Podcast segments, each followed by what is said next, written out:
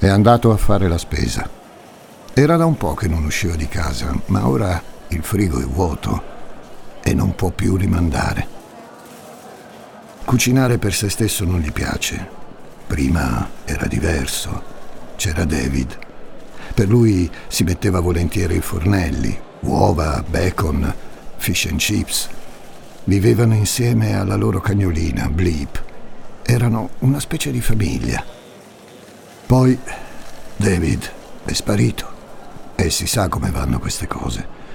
Ci si lascia, si soffre, si va avanti. Il mondo non aspetta il dolore di nessuno. Fino a quando è arrivato lui. È solo per lui che lascia il calore del suo appartamento per gettarsi nelle strade di Londra. A gennaio, poi.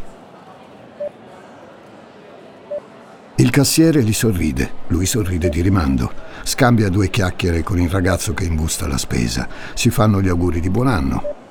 Ha preso l'agnello, le patate, il prezzemolo, le carote e la birra. Ovviamente la birra rende tutto più colorato. Da qualche giorno è il millenovecentosettantanove. In onore dell'ospite prepara l'Irish Stew. Lo spezzatino irlandese. Gli farà piacere, dopo tutto, chissà da quanto non torna a casa. Versa lo stufato in due ciotole. Lui intanto lo sta aspettando seduto sulla poltrona, davanti alla televisione accesa. C'è uno stupido programma premi, di solito non guarda queste cose, ma un'eccezione per Steven sente di poterla fare. Forse è questa la vera felicità. Due persone che si vogliono bene e che condividono una cena davanti alla tivù. Forse ha sbagliato per anni a cercarla nei vari pub di Londra, a barattarla per un po' di sesso squallido nei bagni, ad affogarla nel Bacardi Rum e nella birra scura. Lo stufato che il ragazzo tiene sul grembo si è riversato sul pavimento. Sono cose che capitano, Steven, non ti preoccupare. Posso chiamarti Steve? Lui però non risponde. Continua a guardare in direzione della televisione, immobile. Dalla sua narice destra, lenta e grassa, scende una larva. Si spinge verso la bocca di Steven, dalla quale ne esce un'altra. Un'altra e un'altra ancora. Sono Francesco Migliaccio. Benvenuti a un nuovo episodio di Demoni Urbani.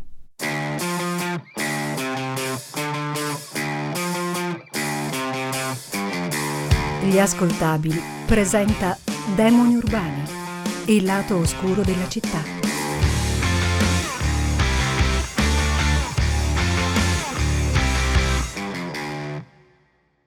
Col giornalista Brian Masters si sono sentiti per parecchio tempo dopo il suo arresto, nel millenovecentottantatré. Masters voleva sapere tutto di lui e riportare la sua storia in un libro. Per questo è andato a trovarlo spesso nella prigione di Wakefield, Regno Unito. E lui, che di tempo libero ne aveva, l'ha aiutato parecchio.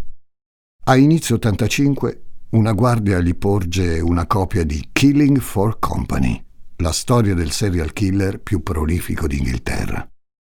C'è la sua faccia in copertina e una dedica per lui nel sottotitolo. Lui lo legge, svogliato. Inizia a segnare sulla sua copia errori, incongruenze, fino a quando si stufa.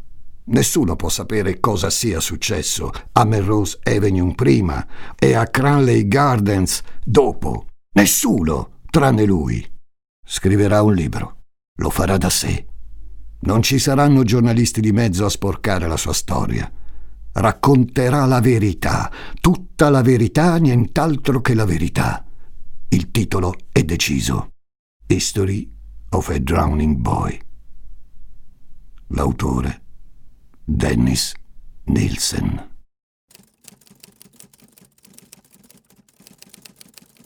A Fraserburgh, diciamolo subito, non c'è granché da vedere. Non è come altre cittadine scozzesi, immerse in paesaggi selvaggi, castelli medievali e centri storici ricchi di aneddoti. dodicimila abitanti, un paio di belle spiagge, un porto antico e il pesce. Di notte i pescatori lasciano le loro case e vanno a prendere merluzzi, naselli, stoccafissi, baccalà. Il mare del nord sa essere generoso. Uno di questi pescatori è Andrew White, il nonno di Dennis.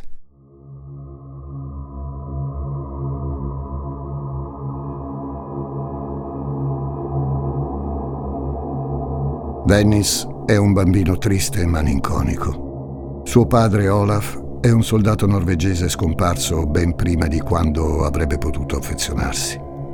E con scomparso non intendo morto, pace all'anima sua. Se n'è semplicemente andato, abbandonando la moglie Elizabeth e i tre figli, Olaf Junior, Dennis e Silvia. Olaf Junior è il cocco di mamma. Silvia è la più piccola e, come spesso accade, è amata da tutti. Dennis, invece, è il figlio di mezzo, quello facile da dimenticare. Solo due persone non si scordano mai di Dennis. Il primo è Dio, che guarda ogni sua mossa e che lo punisce se fa peccato. Sua madre glielo ripete in continuazione. Il secondo è nonno Andrew. Lui per il nipotino ha una predilezione e gli fa fare spesso certi giochi speciali, giochi che, se Dennis fa il bravo e sta zitto, possono fargli guadagnare ricompense come dolci, caramelle o giocattoli. E Dennis è troppo piccolo per capire, sa solo che al nonno vuole tanto tanto bene. Fortuna che i giochi durano poco. Andrew muore a sessantadue anni per un attacco di cuore. È il millenovecentocinquantuno. Dennis non ha ancora sei anni.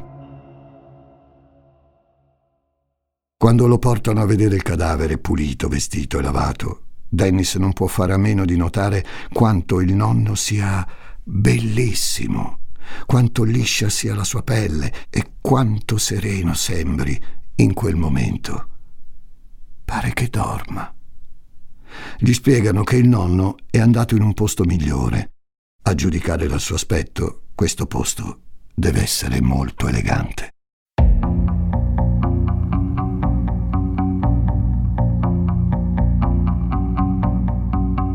Settembre millenovecentocinquantaquattro. Alla Central School di Fraserburgh le regole sono severissime. Bambini e bambine stanno separati, altrimenti le une deconcentreranno gli altri. Durante la ricreazione i maschi giocano a calcio, si rincorrono, fanno la lotta. Dennis preferisce starsene solo, a guardarli. Ammira le gambe sottili che spuntano dai pantaloncini, le guance rosee, le labbra calde. Ma sa che non deve farsi beccare. Ha già capito che Dio non approverebbe.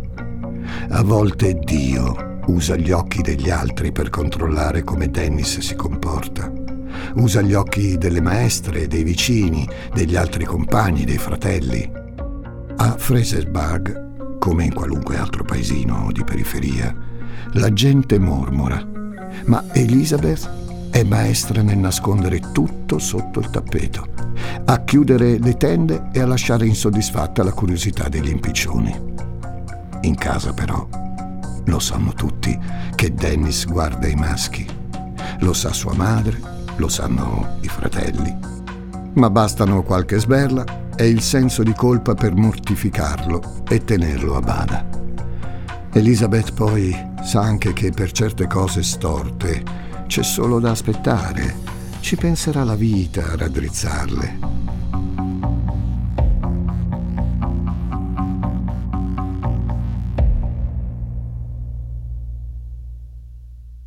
Intanto Dennis cresce, studia e sviluppa le passioni tipiche dei ragazzini introversi, come la lettura, il cinema, l'arte.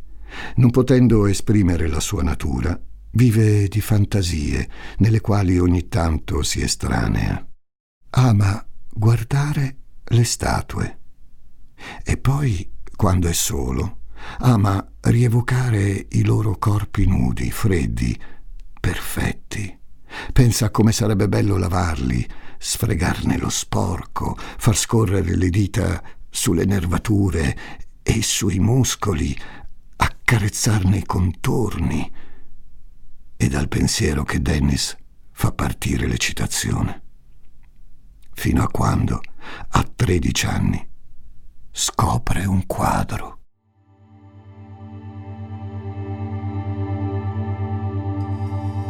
La zattera della medusa. Magari il titolo non vi dice molto, ma l'avete visto tutti. Cercatelo in rete. È un quadro di Théodore Géricault, prima metà dell'Ottocento. Mostra i pochi sopravvissuti al naufragio della Medusa, una fregata francese che si incagliò al largo della Mauritania. Di questo quadro, a Dennis, interessano un paio di personaggi. In primo piano c'è un vecchio, malinconico, che trattiene in un abbraccio un ragazzo bellissimo, nudo e morto. La visione del vecchio che sostiene il cadavere è lo stimolo perfetto per le sue fantasie. Immagina che il ragazzo morto sia consapevole del fatto che il vecchio lo stia toccando e ne goda. Il vecchio, dal canto suo, sa che se il ragazzo fosse sveglio non lo toccherebbe. Si prendono cura l'uno dell'altro e insieme stringono un patto silenzioso prima di raggiungere entrambi il piacere. Dennis si eccita, immaginando di essere ora il ragazzo, ora il vecchio. Sfiora con le dita i contorni sbiaditi del corpo dipinto. L'altra mano è impegnata altrove. La prima fantasia, quella in cui Dennis è il ragazzo non cosciente, la realizza spesso negli anni in cui serve nell'esercito. Si finge privo di sensi per farsi portare a letto dai suoi commilitoni. Non ancora soddisfatto, escogita un metodo per godersi la scena.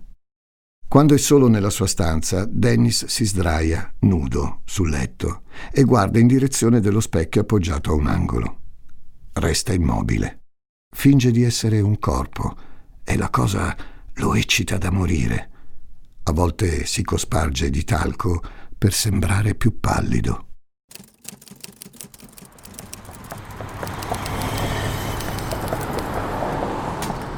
Londra, anni settanta, il luogo e il tempo preferiti per Dennis, che finalmente può cominciare a vivere la sua vera vita.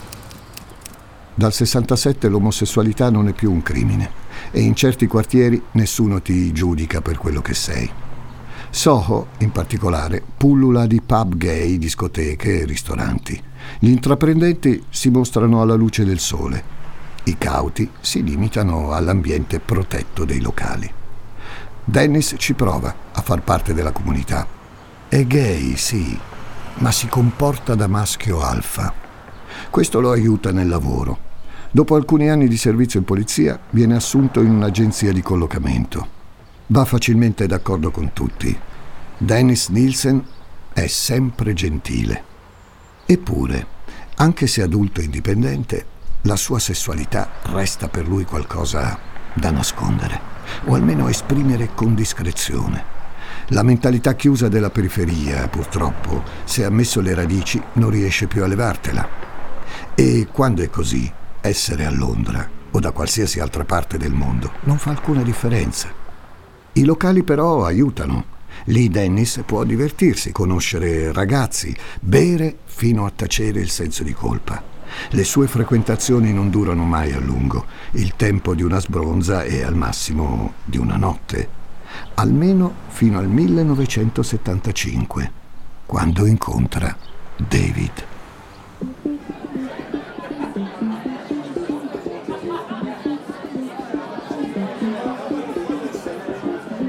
Dennis, come al solito, lo porta subito a casa sua, si piacciono e nel giro di qualche giorno vanno a convivere.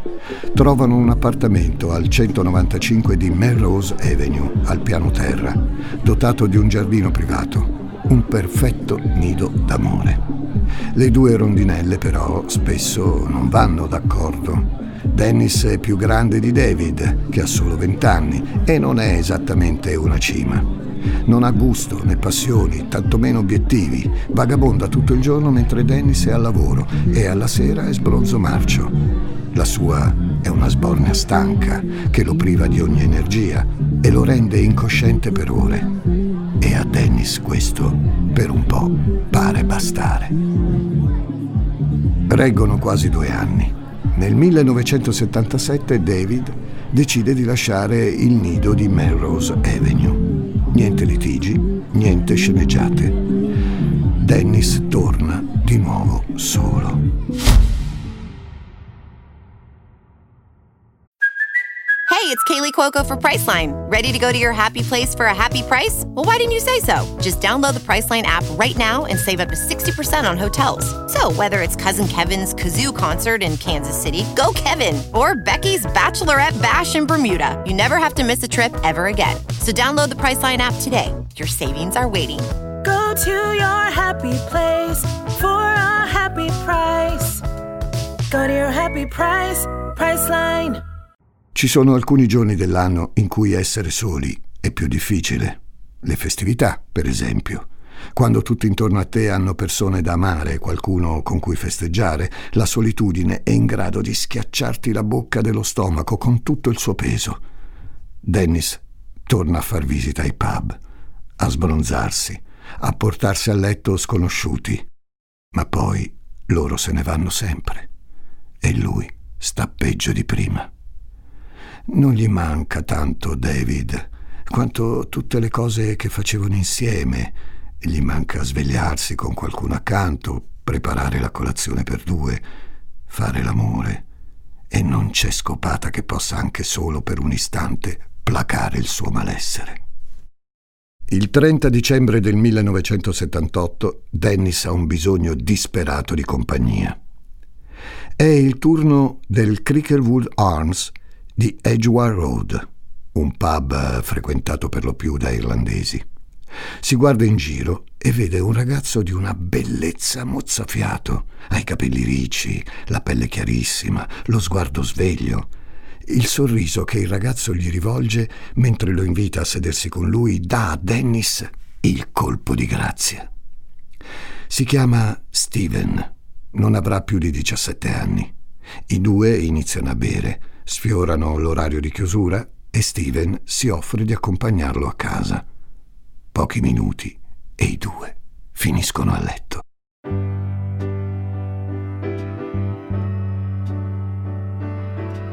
Quando si sveglia, Dennis, ancora stordito dall'alcol, si prende un momento per godere di quello spettacolo. Lui è nudo, sdraiato sul letto, i capelli scossi dal sudore. È immobile, a parte il torace che si alza e si abbassa seguendo il ritmo del respiro. Dennis si incanta a guardarlo dormire e gli passa il dorso delle dita sul braccio e sulla coscia. È così felice che quasi si commuove. Ma poi pensa al fatto che Steven, come tutti gli altri prima di lui, in poche ore si sveglierà, prenderà i suoi vestiti e lo lascerà solo, in balia della sua vita squallida e vuota. Pensa che non lo rivedrà più, che sicuramente giacerà con gli altri uomini e poi si dimenticherà di lui. In un attimo la felicità si trasforma in angoscia, l'angoscia in panico, il panico in rabbia. No. Steven non lo lascerà. Steven non lo lascerà mai.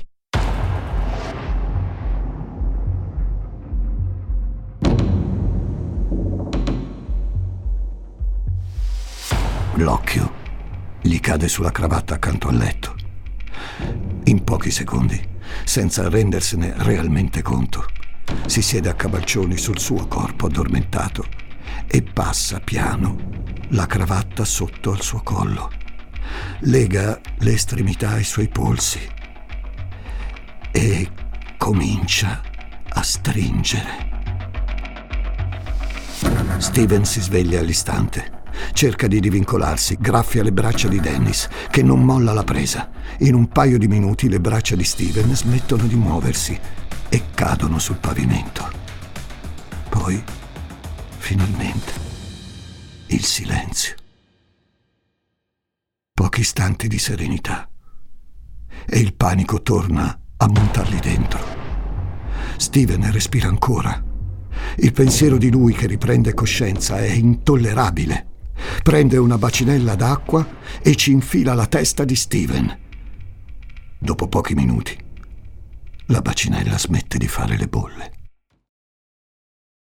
È l'alba del trentuno dicembre e al centonovantacinque di Melrose Avenue c'è un cadavere.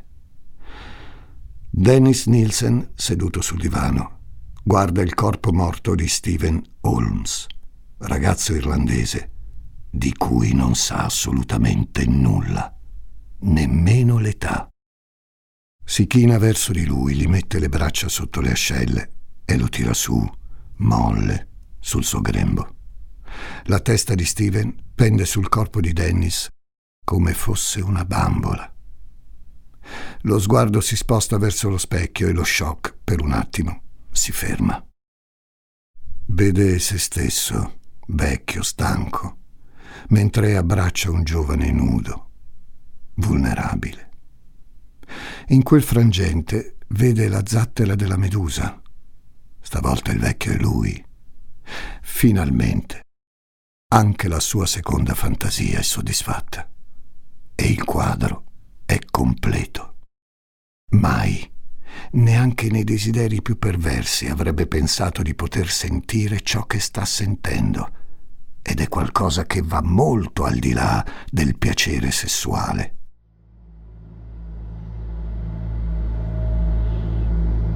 Dennis esamina centimetro per centimetro il corpo nudo di Steven. Ne sa già la consistenza degli arti, la mobilità delle articolazioni, la flessibilità della pelle al tatto, cosce, glutei, ginocchia, capezzoli genitali. Non c'è parte di Steven di cui Dennis non voglia fare esperienza. La nebbia dell'alcol, intanto, si dirada e si fa largo la consapevolezza di aver ucciso una persona.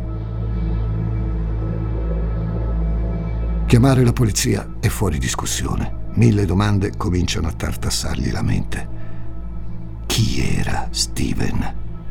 Qualcuno lo conosceva, qualcuno lo aspettava, chi lo cercherà? Ha bisogno di pensare, di schiarirsi le idee.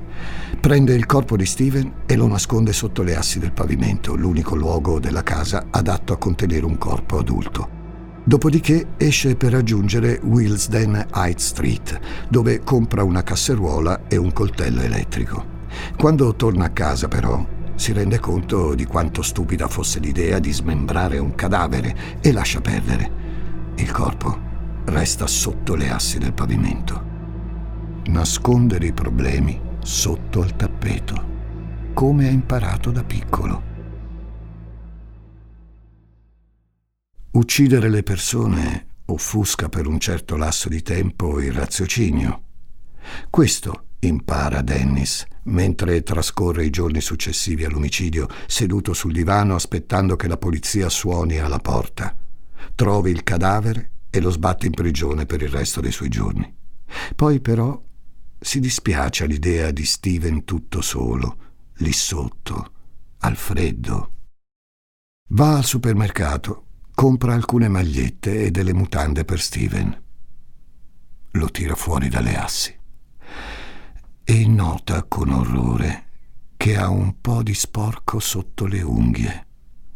Dennis lo porta in bagno, lo lava, lo veste, lo coccola. Il freddo di gennaio ha rallentato non poco il decadimento del corpo, che ha giusto le labbra viola e una leggera sfumatura rossa sulle guance. Tanto vale passare del tempo insieme, prima che la natura faccia il suo corso. Steven e Dennis Pranzano insieme, guardano la tivù, dormono nello stesso letto. Quando non ci gioca, Dennis lo rimette a posto, sotto le assi.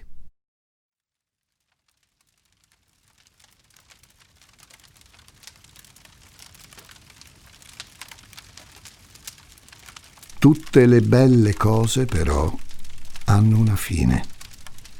Quando la decomposizione è ormai in una fase irrimediabile, Dennis, a fatica, prende la decisione di smembrare il corpo di Steven, annerito e putrefatto, e di distribuirlo in sacchetti di plastica.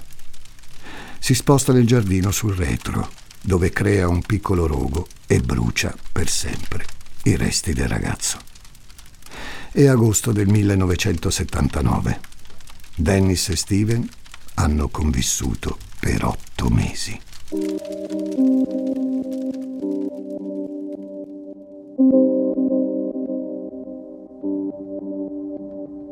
Nel frattempo, la vita di Dennis va avanti come se nulla fosse.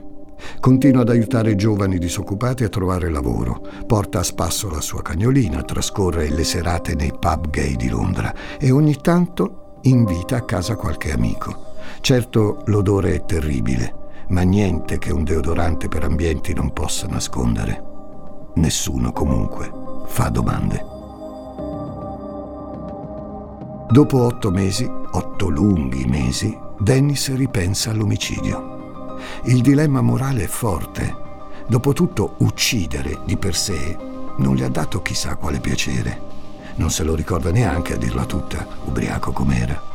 Ma quello che è avvenuto dopo, quello sì che lo ricorda.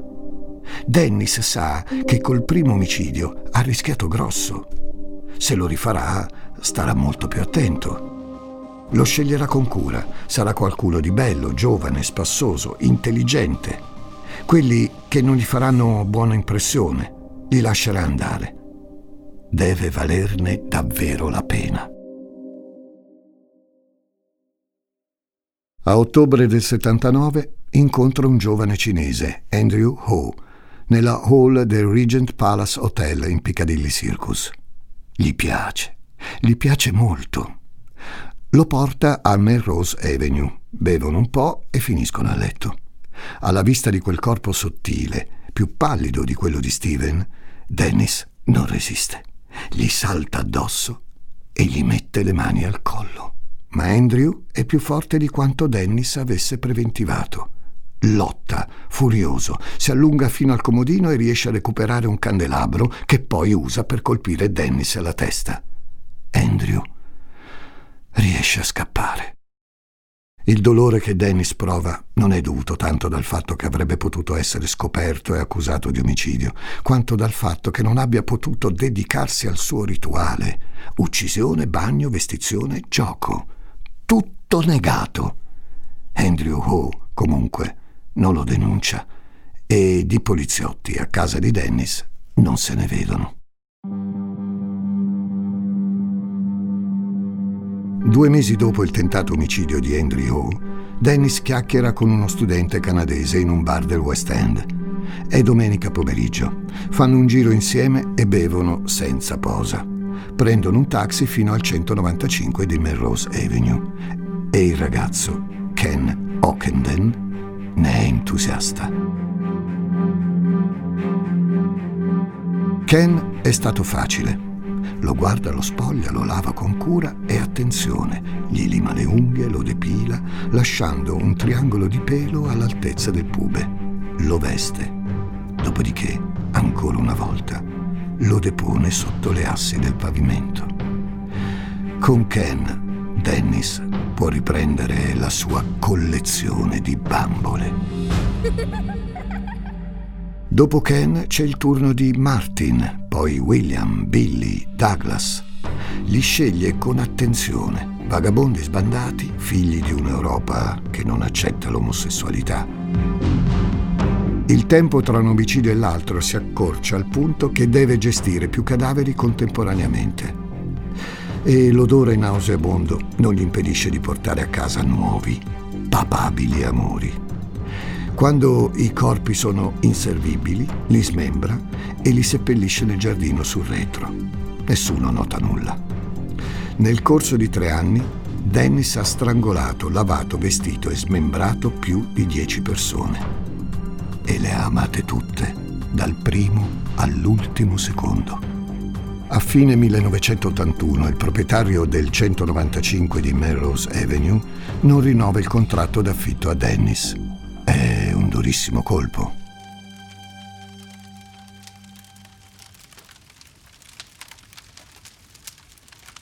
Con solennità si disfa dei tre o quattro cadaveri che teneva in casa, li taglia a pezzi, dopodiché prepara un enorme falò nel giardino. Per confondere la puzza, insieme ai corpi smembrati, brucia un paio di copertoni. La vista è catartica e attira alcuni bambini del vicinato. Si chiude un'era a Melrose Avenue, ma Dennis sa bene che si deve sempre andare avanti. I bambini si mettono a giocare agli indiani intorno al fuoco.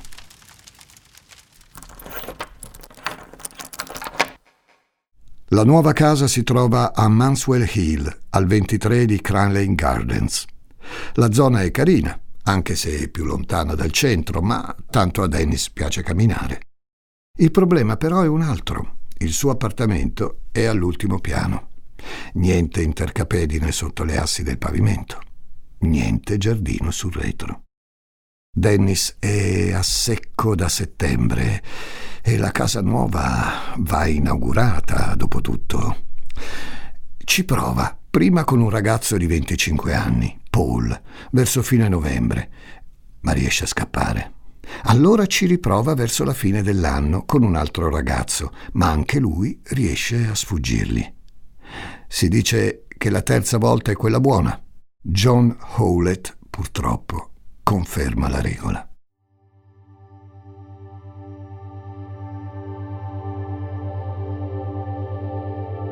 Senza giardino intercapedini, il cadavere di John viene smembrato dopo meno tempo rispetto agli altri. Quando il rituale è terminato, ne trancia gambe, braccia, testa, bacino e mette tutto a bollire.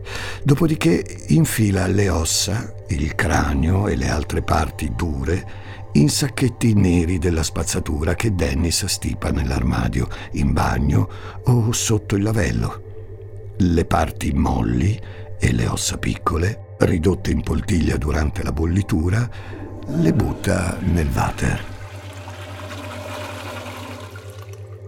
Certo è più complesso che a Melrose Avenue, ma funziona. Nella casa nuova Dennis è insaziabile. Appena un mese dopo l'uccisione di John rimorchia un altro ragazzo, Carl. Lui se lo ricorderà finché campa.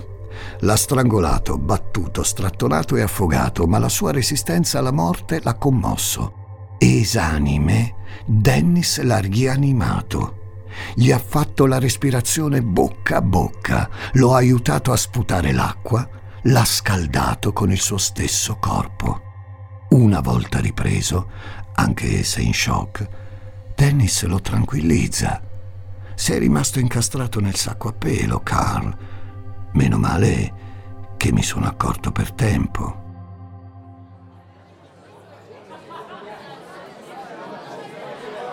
Archibald Graham Allan, invece, di resistenza alla morte non ne ha.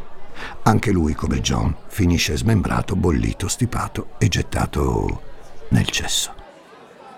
Ormai però il rituale dà a Dennis una forma di assuefazione, come succede con le droghe.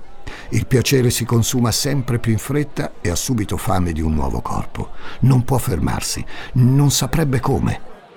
Inaugura il millenovecentottantatré con Steven Sinclair, di appena vent'anni. La fine che fa il suo corpo, dopo che la fantasia è passata, è la stessa degli altri. Giù per lo scarico.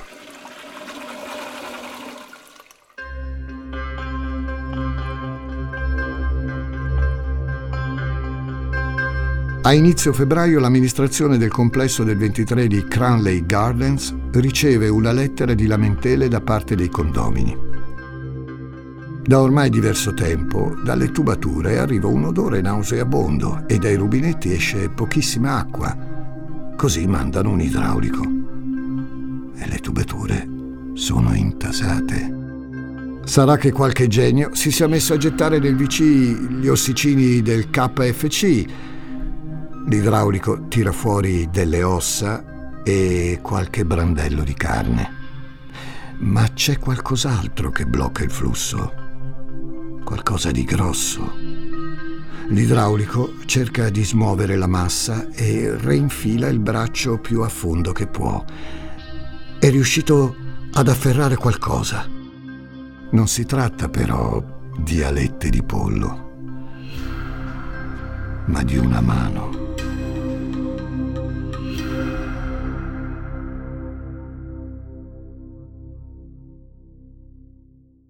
La polizia arriva presto davanti all'appartamento e si fa largo tra i condomini. Nessuno saprebbe spiegare una cosa del genere. Se l'intasamento è a valle, però, è evidente che il problema sia a monte. È il caso di parlare con quel brav'uomo dallo sguardo gentile che abita all'ultimo piano. È il nove febbraio millenovecentottantatré.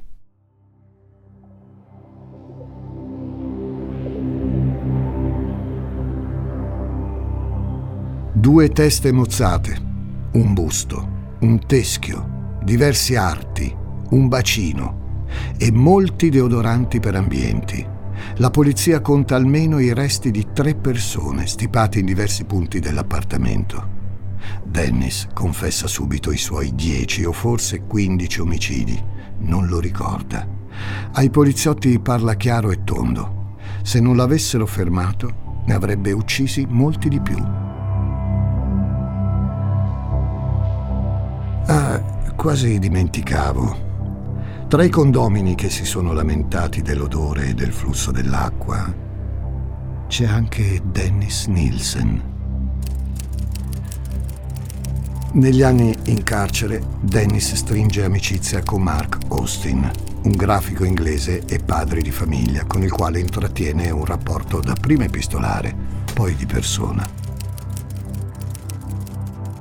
Ogni volta che si incontrano, Dennis lascia a Mark scatoloni di appunti, perché in cella non c'è abbastanza spazio e Mark li raccoglie con pazienza. Non può credere al fatto che quest'uomo gentile, dall'accento scozzese e dalla battuta sempre pronta, abbia commesso degli atti così orrendi.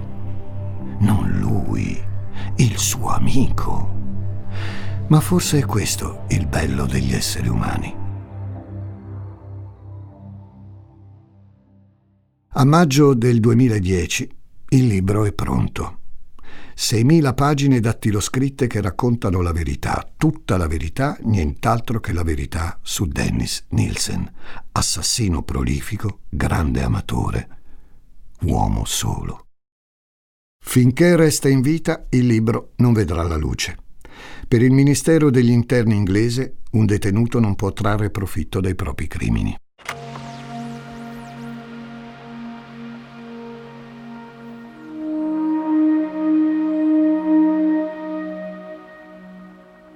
Dennis Nilsen muore il dodici maggio duemiladiciotto nell'ospedale di York e History of a Drowning Boy è già un bestseller. Il suo messaggio di addio mi ha colpito particolarmente. Dice più o meno così: mi scuso con tutti coloro che ho offeso e le mie scuse sono sincere, come il fatto che nell'universo brillino milioni di stelle. Mi dispiace per tutte le cose che ho perso e che ho fatto perdere. Ero capace di uccidere i miei simili, non perché fossi un mostro, ma perché ero umano. E qui sta il vero orrore.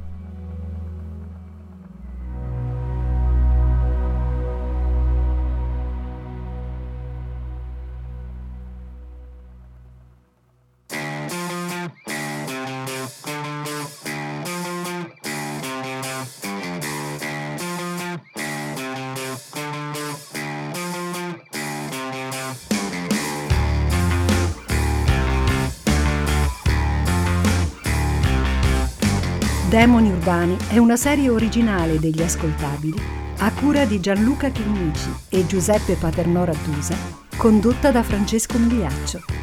Questa puntata è stata scritta da Martina Marasco, editing e sound design di Francesco Campeotto e Alessandro Livrini, prodotto da Giacomo Zito e Ilaria Villani in esclusiva per Spotify.